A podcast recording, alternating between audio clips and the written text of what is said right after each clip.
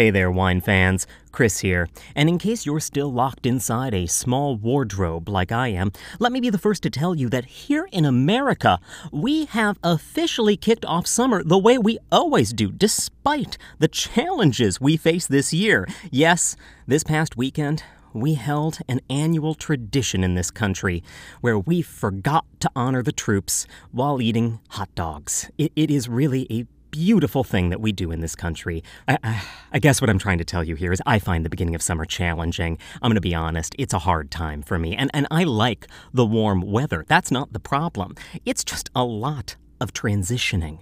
Transitioning from uh, pants to shorts, from red wine to white wine, from winter rosé, which is flat, to summer rosé, which often has bubbles. yes, it's a lot to adjust to, let alone the adjustment of going back outside. Um, which, as I say that, I realize will not really be a necessary adjustment this time.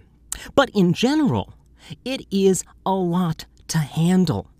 And even if we're staying inside this summer, we might be drinking different wine while we're inside. Hell, you know, we might go crazy and even pour a little bit of wine into a hydro flask and then go for a walk in the park with a friend, o- only to realize that you can't drink out of a hydro flask while wearing a face mask. They are incompatible, even though they rhyme. Yes, you know, when summer arrives, there's a lot to do, and a lot of things that you enjoy. And I, I want to tell you that all the things you enjoy about summer are finally here, just out of reach. And that's why this week I'm going to embrace what little piece of summer we can find by trying to review a white wine from Bright Cellars. It's called Notes, and you better believe I have some tasting notes for you. But first, hit it, guys. Recording live in New York, it's Chris Tries to Review Wine with your host, Chris. And that that's it. That's the whole theme song now. Here he is, Chris.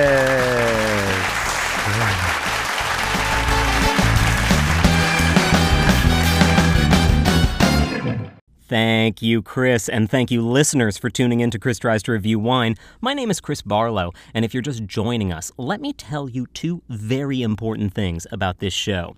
First off, let's be clear I only try to review wine on this podcast. And yes, I'll admit I'm often successful, but keep in mind the bar is low. Intentionally low because I don't expect you to know any more about wine than I do.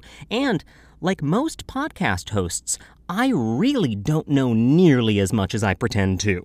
But again, that's a good thing because our goal here is to help you bullshit your way through wine like the best of them, which is me. Uh, the other thing that you do want to know about this show, and in particular, this season of this show, is that this season is a themed season. And, and yes, that's right. I have multiple seasons of this show under my belt, and I also have a tiny wine belly over my belt to prove it. But back to the theme. With lockdowns and social distancing on the mind, I'm taking a look at wine delivery services, beginning with the ever popular Bright Cellars. Last week, I cracked open my second box of six wines supposedly tailored to my tastes, and uh, what I discovered was an Italian impostor. Cue dramatic music that I will forget to add later. That Italian impostor was a Sangiovese from California. See, Sangiovese, Italian typically, but California, not Italian typically. And, and I have to admit, that Sangiovese, that wasn't half bad. I kind of enjoyed it. But it was also the seventh straight wine from California, sent to me by the folks at Bright Cellars. So, you know, I began to wonder will my journey with Bright Cellars take me beyond the golden coast of California, which, you know, seems like a lovely place, but I'll never be able to go there and see myself because we can never leave our homes ever again. So I thought maybe I could imagine somewhere else. Maybe they could take me to the shores of, I don't know, Spain. That's a place that I want to go to and can't go to now. Or Portugal. That's a place I want to go. Well, you get you get the idea. So you might be wondering, well, okay, where are you going this week? Where are we traveling to through the magic of audio?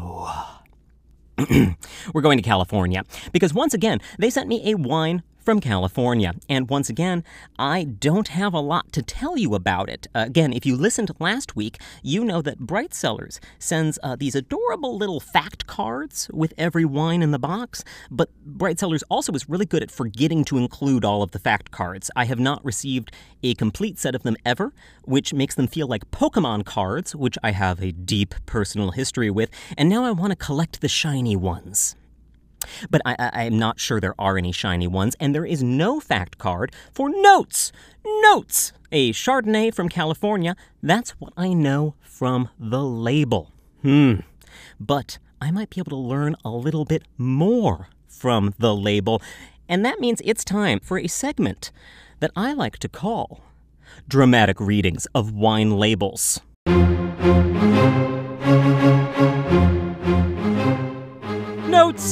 California Chardonnay. The sun kissed vineyards of California's coastal wine country are warmed by the summer sun and cooled by wind and fog from the nearby Pacific Ocean. Fruit develops bright, expressive aromas beautifully balanced by rich, concentrated flavors. Notes! Wines captures the essence of this exceptional wine region. Aromas. Complex, golden, delicious apple, floral, buttercup tones. Flavors. Clean, well balanced palate, light, toasty oak and brown sugar, bright Meyer lemon, fresh apple, and a touch of wildflower honey. Am I describing a hand soap from Whole Foods or a wine?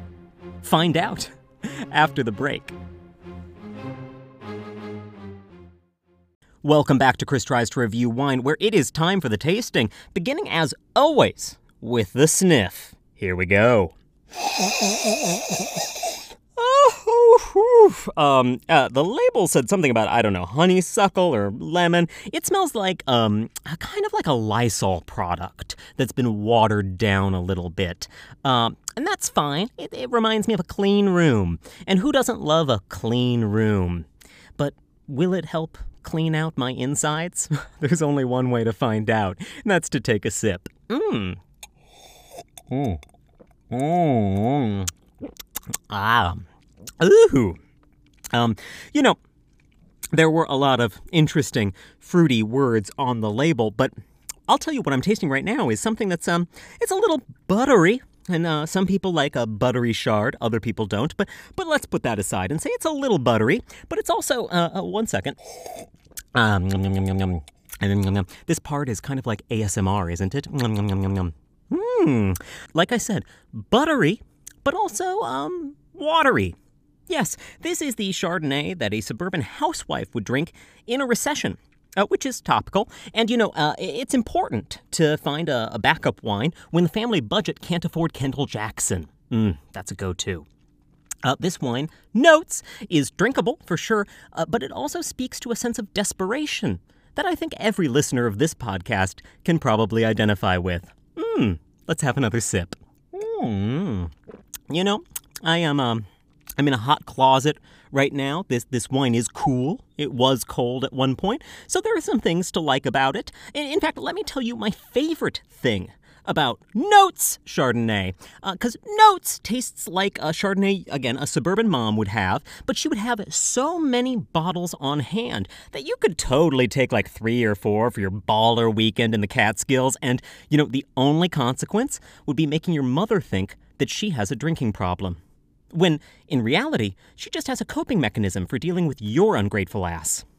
And a cratering economy, but you know, everyone has different coping mechanisms for that. you know, I may be hinting that this wine isn't for me. But if you identify with the woman I just described, well then, hey, Notes is right up your alley, and I am so sorry for you. For the rest of us, I give it a 2 out of 5. It's not undrinkable, um, but if they ever send me another bottle of this from Bright Cellars, I am going to pour it out. And and you know, I don't want to sound wasteful either. In the before times, I would never pour out a 2 out of 5. You're supposed to save your 2 out of 5s for parties where you don't know anyone. That's where you bring your 2 out of 5s. But let's be real. No one is going to invite you to those kinds of parties anytime soon, and even if they did, you wouldn't go because you just signed up for HBO Max and you can't leave your home until you've finished rewatching all of Friends or Harry Potter or The Wire, depending on which kind of insufferable person you are. Uh, for the record, I'm the kind that rewatches The Wire. Cheers. Oh, and speaking of The Wire, I actually have to go rewatch another episode right now. I'm in season two, the one nobody likes, but I like it. But not because it's about white people. I just like it because. Oh shit, do I like it because it's about white? I need to go do some soul searching. Fast. Maybe I'll skip to season three. I don't know. Roll the credits. Chris Tries to Review Wine is created and produced and just, you know, generally made by Chris Barlow. Uh, he thanks you so much for listening and would love to know your thoughts. Find him on Twitter at I am Chris Barlow. And uh, be sure to rate and review this show on Apple Podcasts. Tell people about it. And you know, if you are learning anything, I'd love to know what it is. If you have a wine recommendation, I'd love to have you send it my way. Again, I'm on Twitter at I am Chris Barlow. I'll see you here next week to try and review more wine.